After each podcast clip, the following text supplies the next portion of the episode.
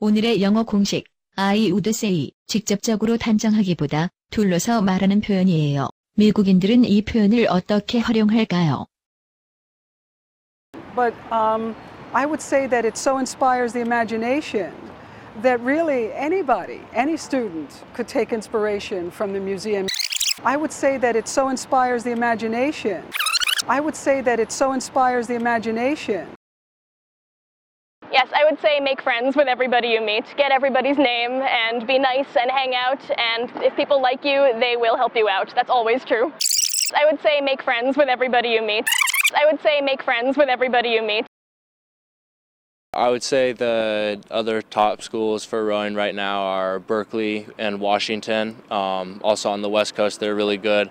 And then uh, Harvard, Princeton, Brown, Yale, Cornell, they all did a really good job. I would say the other top schools for rowing. I would say the other top schools for rowing 이제 슬슬 감이 오시지요? 감을 실력으로 굳혀볼까요? 미국인 선생님의 쪽집게 강의를 들어보세요. You use I would say when you mildly express your opinion.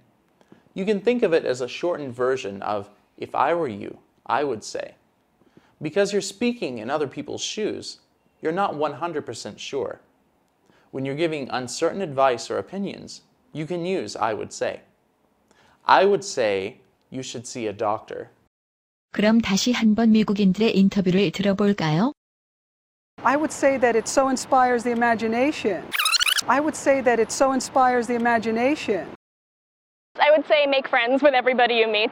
I would say make friends with everybody you meet.